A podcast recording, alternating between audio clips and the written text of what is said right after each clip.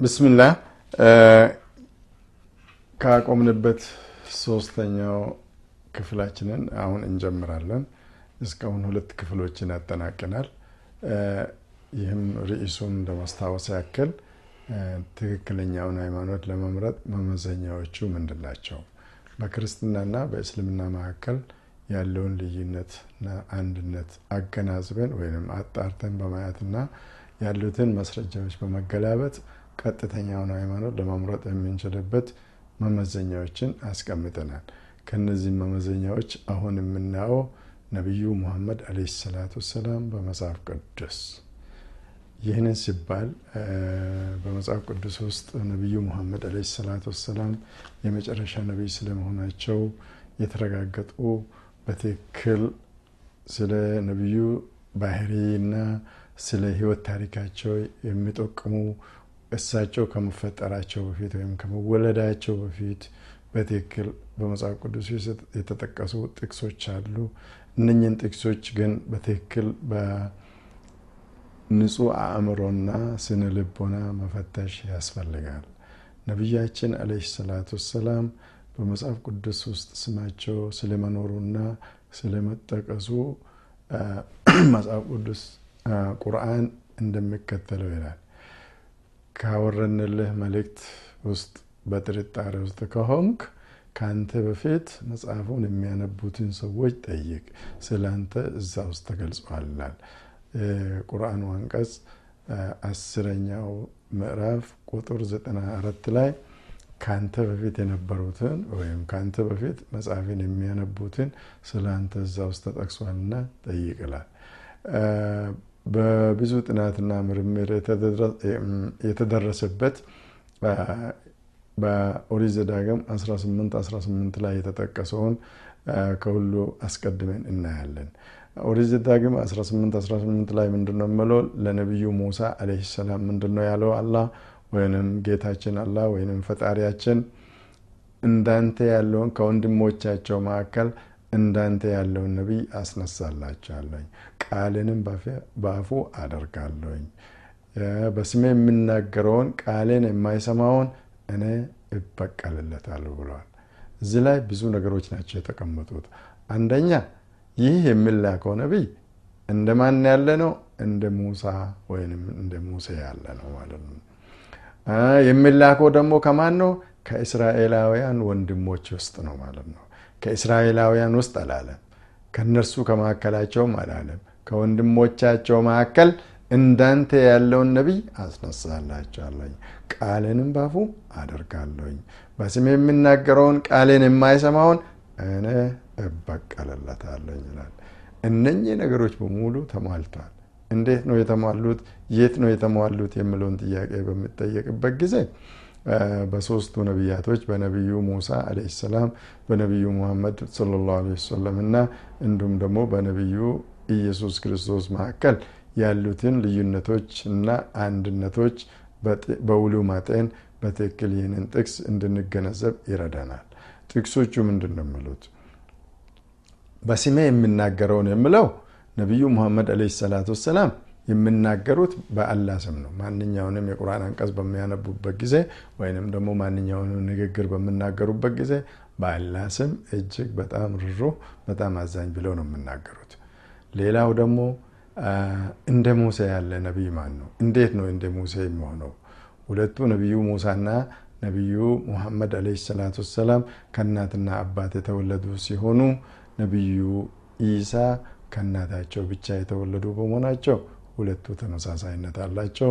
ይህንን መጽሐፍ ቅዱስ ስለ ነቢዩ ሙሐመድ ሰለላሁ ዓለይሂ ወሰለም ምን ይላል የሚለውን የአህመድ ዲዳትን መጽሐፍ ካየን እንዴት ተወዳዳሮ ነቢዩ ሁለቱንም ነቢያቶች እንዴት አወዳድሯቸው ተመሳሳይነት እንዳላቸውና ነቢዩ ኢየሱስ ወይም ኢሳ ከነኚህ ከሁለቱ የተለየ ባህሪ ያላቸው መሆናቸውን ሼክ አህመድ ዲዳት አስቀምጦታል። እኔ ግን እዚህ ጋር ለማከል የሚፈልገው ክርስቲያኖቹ ይህንን ጥቅስ የሚከራከሩት ይሄ በፍጹም ለኢየሱስ ክርስቶስ ነው እንጂ ለነቢዩ ሙሐመድ አልተባለም ነው የሚሉት። እኔ ግን ይህ በትክክል ለኢየሱስ ስላላመባሉ አሁንም መጽሐፍ ቅዱስን ጠቅሼ ለመብራራት እፈልጋለሁ። በዮሐንስ ወንጌል ምዕራፍ 1 ከቁጥር 19 እስከ 21 ላይ መጥመቁ ዮሐንስ በሚያጠምቅበት ጊዜ ዮሐንስ በማን ስም እንደሚያጠርቅ ማን እንደሆነ ሽማግሎች ተመርጦ ተልኮ ማን እንደሆነ ጠየቁት። ሄዶ አንተ ማነ አሉት። አንተ ማነ ብሎ በሚጠይቁበት ጊዜ ምርጫዎችን ሰጥቶታል። አንተ አንተ ኤልያስ ነህን አሉት። ክርስቶስ ነህን? አይደለሁም አለ። ኤልያስ ነህን አሉት። አይደለሁም አለ። ነቢዩ ነህ አሉት። ነቢይ ነህም አላሉትም። በትክክል የአማርኛውን ትርጉም በምናይበት ጊዜ ነቢይ ነህና ነቢዩ ነህ ወይ የምለው የተለያዩ ነገሮች ነው። ስለዚህ ነቢይ ነህ አላሉትም። ነቢዩ ነህ ወይ አሉት። እርሱ ደግሞ አይደለሁም አለ። በጣም በሚገርም ሁኔታ ክርስቶስ ካልሆንክ፣ ኤልያስ ካልሆንክ፣ ነቢዩስ ካልሆንክ ማነ ብሎ ጠየቁት። ይህንን በሚሉበት ጊዜ እርሱ መንገድ ጠራጊ ነኝ ብሎ መለሰ። ከነሱ ከሶስቱም ውጭ ስለመሆኑ ይህ ኦሪት ዘዳግም 18 18 ላይ የተጠቀሰውን ነቢዩ የሚለው በዮሐንስ ምዕራፍ 1 ቁጥር 19 እስከ 21 ባለው ላይ በፉትኖት ላይ በመጽሐፍ ቅዱስ የግርጌ መስታወሻ ላይ ነቢዩ የሚለው ኦሪት ዘዳግም 18 18 ላይ የተጠቀሰውን ይመለከታል።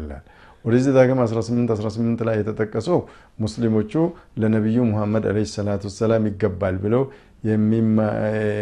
የሚያስተምሩት ወይም ደግሞ የሚጠይቁት ከሆነ ይህ ጥቅስ ደግሞ በአዲስ ኪዳን ውስጥ በዮሐንስ ወንጌል ላይ በግርጌ መስታወሻ ላይ ይሄ ነቢዩ የሚለው እዛ ላይ የተጠቀሰውን ይመለከታል የሚለው በትክክል አሁንም ቢሆን ኦሪት ዘዳግም 18 18ን ለሌሎች ለማንም ሳይሆን ለነቢዩ ሙሐመድ ስለመሆኑ በትክክል ተረጋግጧል። እዚህ ላይ አሁንም ክርስቲያኖችን ለማስገንዘብ የሚፈልገው ምንድን ነው? ይህ ሶስተኛው ሰው በዮሐንስ ወንጌል ምዕራፍ 1 ቁጥር 19 እስከ 21 ላይ የተጠቀሰው ክርስቶስን ሳይሆን okay ክርስቶስ መጥቶ አይተናል፣ ሰምተናል፣ ታሪኩን አንብበናል። እንደገና ደግሞ ኤልያስም መጥቷል ብሎ ኢየሱስ ራሱ ተናግሮታል። ይህ ሶስተኛው ሰው ይመጣል ወይንስ አይመጣም? የሚመጣ ከሆነ መቼ ነው የሚመጣ? የማይመጣም ከሆነ ሌላ ነገር ነው ማለት ነው። ይህ ነቢይ የሚመጣ ከሆነ መቼ ነው የሚመጣ? የሚመጣም ከሆነ ለወደፊት ይመጣል ብለን በምንመልስ ከሆነ ኢየሱስ ካስተማራቸው ትምህርቶች ጋር አይስማማም። ምክንያቱም ኢየሱስ ምንድን ያለው? ከኔ በኋላ ሕይወትም መንገድም የለም ስላለ ሌላ የሚመጣ የለም ማለት ነው። ይመጣል ካልን ከኢየሱስ ትምህርት ጋር ልንቃረን ነው። አይመጣም ከተባለ ደግሞ እንዴት የማይመጣ ሰው አስቀድሞውኑ መጽሐፍ ቅዱስ ውስጥ ይጠቀሳል? መጥቷል ከተባለ ደግሞ ማን ነው? ስሙንና አድራሻው ይነገረንና እኛም እናጣናለን። እኩል ከክርስቲያኖቹ ጋር ጥናታችንን እናስተካክላለን። ስለዚህ አሁን በሙስሊሞቹ አኳኋን ይህ ነቢይ መጥቷል። ሼክ አህመድ ዲዳት ምንድን ነው ያሉት? ማን ነው ስሙ ነው ያሉት። እዛ ላይ የክርስቶስ ስም ተጠቅሷል፣ የኤልያስ ስም ተጠቅሷል። እንደገና ደግሞ የነቢዩ የሚለው ስም ለምን አልተጠቀሰም? ሌላኛውን ክርስቶስ ወይም ኤልያስ ብለው ይህንን ሶስተኛውን ሰው ግን ለምንድን ነው ነቢዩ ብሎ ያለፉት? ማን ነው ስማቸው ብለው ነው ሼክ አህመድ ዲዳት በጥያቄ ምልክት ያስቀመጡት። ስለዚህ ይህ ሶስተኛው ሰው በእኛ በሙስሊሞች አመለካከት መጥተዋል። በክርስቲያኖች ውስጥ ይህንን ክርስቲያኖች እንደገና የቤት ስራቸው ይሁንና እስቲ ቢያስተነትኑት መጣ ካሉ ነቢዩ ሙሐመድን ዓለይሂ ሰላቱ ወሰላም መቀበል አለባቸው። አልመጣም ካሉ ደግሞ መቼ እንደሚመጣ ሊነግሩን ይገባቸዋል። አይመጣም የሚሉ ከሆነ ደግሞ አስቀድመው ነው መጽሐፍ ቅዱስ የማይመጣውን ነቢይ ይመጣል ብለው ለምን እንደተነበየ ይህንን ደግሞ መጽሐፍ ቅዱስን ጥያቄ ውስጥ የሚያስገባ ጉዳይ ስለሆነ አሁንም በትኩረት ሊመረምሩት ይገባል ማለት ነው። ሌላኛው ደግሞ በማያሻማ መልኩ በመጽሐፍ ቅዱስ ውስጥ ስለ ነቢዩ ሙሐመድ ዓለይሂ ሰላቱ ወሰላም የተነገሩ ትንቢቶች በብዛት አሉ። ትንቢት ኢሳያስ 42 ላይ ተጠቅሷል። እንደገና ደግሞ የዮሐንስ ወንጌል ላይ ክርስቲያኖቹ ለመንፈስ ቅዱስ ነው የሚሉትን ነገር ግን አመጣጡ ራሱ ለነቢዩ ሙሐመድ ስለመሆኑ በስፋት የምናየው ይሆናል። ለማንኛውም አሁን ባለን ጊዜ ውስጥ ባለችን ደቂቃ ውስጥ በትክክል ለማየት የሚፈልገው ሌላኛው ደግሞ የቃል ኪዳኑ ነቢይ ማን ነው? ምክንያቱም በመጀመሪያ ላይ ለነቢዩ ኢብራሂም ዓለይሂ ሰላም በመጽሐፍ ቅዱስ አንድ የተገባው ቃል ነበር። ይህም ቃል ምንድን ነው? የሰው ዘር በሙሉ በዘሪህ የምድር አሕዛብ በሙሉ በዘሪህ ይባረካሉ ብሎታል። አሁን ክርስቲያኖቹ የሚፈቱት የምድር አሕዛብ በሙሉ በኢየሱስ ክርስቶስ የተባረኩ ሆነዋል፣ ክርስትናን የተቀበሉት ይላሉ። እዚህ ላይ እኔ ግን የሚቃወመው ምንድን ነው? የምድር አሕዛብ በሙሉ በነቢዩ ኢብራሂም ዓለይሂ ሰላም ዘር የሚባረኩ ከሆነ ክርስቶስ በማቴዎስ 1524 ላይ እኔ ከእስራኤል ቤት ለጠፉት በጎች በቀር አልተላኩም ካለ ይሄ የምድር አሕዛብ በሙሉ በክርስቶስ ስም አይባረኩም ማለት ነው። ስለዚህ ያም የቃል ኪዳኑ ነቢይ ማን ነው የሚመለከተው? ነቢዩ ሙሐመድን ዓለይሂ ሰላቱ ወሰላም ይመለከታቸዋል። ምክንያቱም እርሳቸው ለሰው ዘር በሙሉ የተላኩ ስለመሆናቸው በቁርአን ውስጥ በብዙ ቦታ ተናግሯል። ነቢዩ ኢሳ ዓለይሂ ሰላም ደግሞ ለአንድ ወገን ብቻ ከተላኩ ለምድር አሕዛብ በሙሉ የሚለው የምድር አሕዛብ በሙሉ በዘሪ ይባረካል የሚለው ለነቢዩ ኢብራሂም ዓለይሂ ሰላቱ ወሰላም የተገባላቸው ቃል ነቢዩ ሙሐመድ ዓለይሂ ሰላቱ ወሰላም ባይመጡ ኖሮ ባልተሟላ ነበር። አሁን ግን ነቢዩ ሙሐመድ ዓለይሂ ሰላቱ ወሰላም ከኢብራሂም ዝርያ ሆኖ የምድር አሕዛብ በሙሉ በስማቸው እንዲያምኑ ምክንያቱም ዛሬ በእስልምና ውስጥ ከምዕራብም ከምስራቅም ከሰሜንም ከደቡብም ሰው በእኩል ወደ እስልምና እየገባ በነቢዩ ኢብራሂም ዝርያ በሆኑት በነቢዩ ሙሐመድ ዓለይሂ ሰላቱ ወሰላም ትምህርትና መንገድ በኩል ዛሬ አሕዛብ በሙሉ አላህን እያመለከ ይገኛል። ሌላኛው ደግሞ በጣም የሚያስገርም ሁኔታ በፋራን ተራራና በቴማን እና በፋራን ተራራ ላይ የሚደረግ የአምልኮ ስርዓት አለ። ፋራን ተራራ የት ነው? ቴማን የት ነው? ይህን ደግሞ አሁንም ጥናት ያስፈልጋል። ትንቢት ዕንባቆም ሶስት ላይ የሚለው ቅዱሱ እግዚአብሔር ከፋራን ተራራና ከቴማን ይመጣል ይላል። ማን ነው እስቲ? አንድም ክርስቲያን ደፍሮ ፋራን ተራራ የት ነው የሚገኘው? በኢየሩሳሌም ነው አይልም። ፋራን ተራራ የሚገኘው መካ ነው። እንደገና ቴማን መዲና ነው። ስለዚህ ቅዱሱ እግዚአብሔር ከፋራን ተራራና ከቴማን የሚለው የነቢዩ ሙሐመድ ዓለይሂ ሰላቱ ወሰላም ትምህርት በሚጀመርበት ጊዜ በመካና መዲና አሁን እየተደረጉ ያሉት የአምልኮ ስርዓቶች በሙሉ ይህንን የሚያመለክቱና የሚያረጋግጡ ስለሆነ በትክክል አሁንም አትኩሮት ያስፈልጋል። በትክክል ደግሞ ይህንን ጥናት አገናዝበን የራሳችንን ምርጫ መውሰድ አለብን። ስለዚህ በፋራን ተራራ ወይንም ደግሞ በመካ ክርስቲያኖች ምንም የአምልኮ ስርዓት አያደርጉም። ሙስሊሞች ግን መካ የእስልምና የመነሻ ቦታና አሁንም ደግሞ ለዓለም ህብረተሰብ እስልምና የሚሰራጭባት እስላማዊ ዓለም አቀፋዊ ከተማ ነች ማለት ነው። ቅዱሱ እግዚአብሔር ከፋራን ተራራና ከቴማን ይመጣላል። ምስጋናው ክብሩም ሰማያትን ከድኗል፣ ምስጋናውን ደግሞ ምድርን ሞልቷል ይላል። ስለዚህ ክብሩም ሰማያትን ሞልቷል የሚለው ምንድን ነው?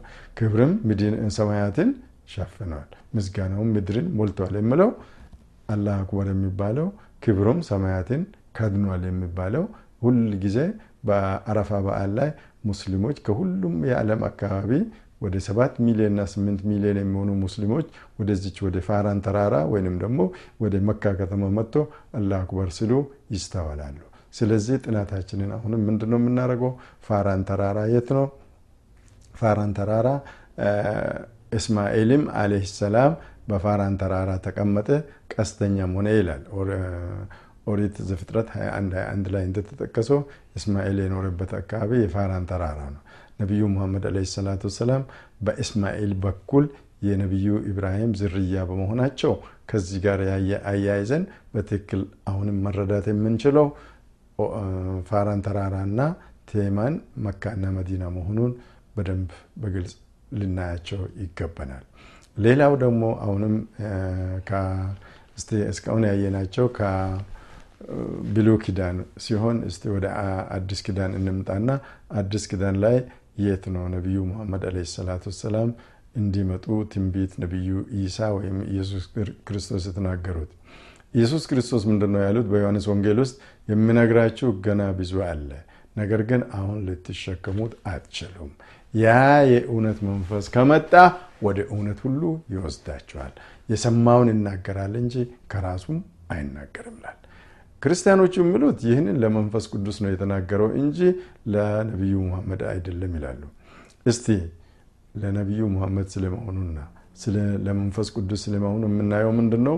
የእውነት መንፈስ ያ የእውነት መንፈስ ከመጣ ወደ እውነት ሁሉ ይወስዳቸዋል። የሰማውን ይናገራል እንጂ ከራሱ ምንም አይናገርም። አሁን ክርስቲያኖቹ መንፈስ ቅዱስን ካሉ መንፈስ ቅዱስ ከማን ነው የሚሰማ? እርሱ ራሱ የስላሴ አካልና የእግዚአብሔር አብ እንዲሁም ደግሞ የእግዚአብሔር ወልድ እኩያ ሆኖ ከማን ነው ሌላ አምላክ የሚሰማው? የሰማውን ይናገራል እንጂ ከራሱ አይናገርም እና የሚለው የነቢዩ ሙሐመድ ዓለይሂ ሰላቱ ወሰላም የሰሙትን አላህ በቁርአን ውስጥ ቁል በል በል እያለ የምናገረውን ሰምቶ ነው ነቢዩ ሙሐመድ ዓለይሂ ሰላቱ ወሰላም ለዓለም ትምህርታቸውን ያስተላለፉት እንጂ ከራሳቸው ምንም አልተናገሩም። ለዚህም የቁርአን አንቀጽ አለ። ከራሱ የሰማውን ይናገራል እንጂ ከራሱ አይናገርም የሚባለው የቁርአን አንቀጽ ራሱ አለ። وما ينطق عن الهوى إن هو إلا وحي يوحى የሚል የቁርአን አንቀጽ አለ። የሰማውን ይናገራል፣ ከራሱ አይናገርም። እርሱ የወረደው በራእይ የወረደለት መልእክት ነው እንጂ ይላል። ስለዚህ የሰማውን ይናገራል የሚለው መንፈስ ቅዱስ የፈጣሪ አካልና የስላሴ አካል ከሆነ ራሱ ከማንም አይሰማም። ምክንያቱም እሱ የእግዚአብሔር አምላክ አካል ነውና። በዚህ ዙሪያም ያለውን አሁንም ክርስቲያኖቹ ጥናታቸውን ማስተካከል አለባቸው። ለመንፈስ ቅዱስ አይደለም። ምክንያቱም በግሪክ መጽሐፍ ቅዱስም ብዙ ጥናቶች ያመለክታሉ። ሌላው ደግሞ አሁን በቅርብ የተገኘ መረጃ ነቢዩ ሙሐመድ ዓለይሂ ሰላቱ ወሰላም በሂብሩ መጽሐፍ ቅዱስ ውስጥ ሰለሞን አምስት 16 ላይ ሙሐመዲም ብለው በስም ተጠቅሷል።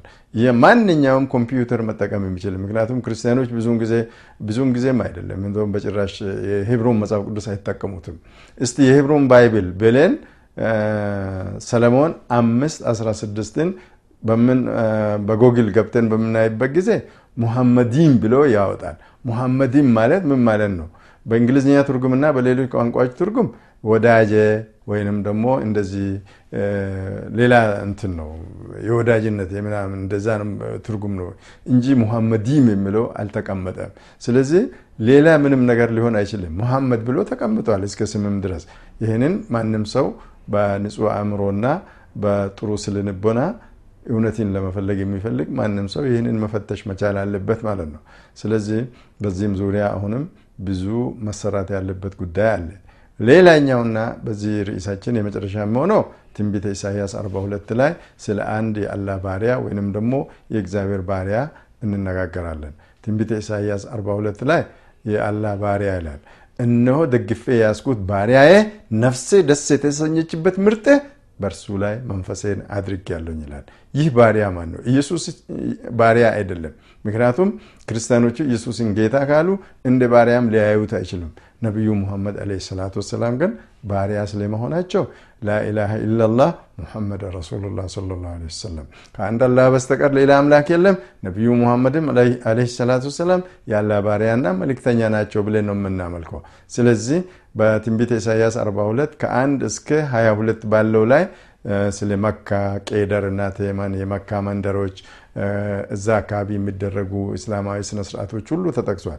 ስለዚህ የ42ን ከአንድ ጀምሮ እስከ መጨረሻው በምናነብበት ጊዜ በትክክል እንገነዘባለን ማለት ነው። ሀዛ ወብላሂ ተውፊቅ። አሰላሙ አለይኩም ወረህመቱላሂ ወበረካቱ።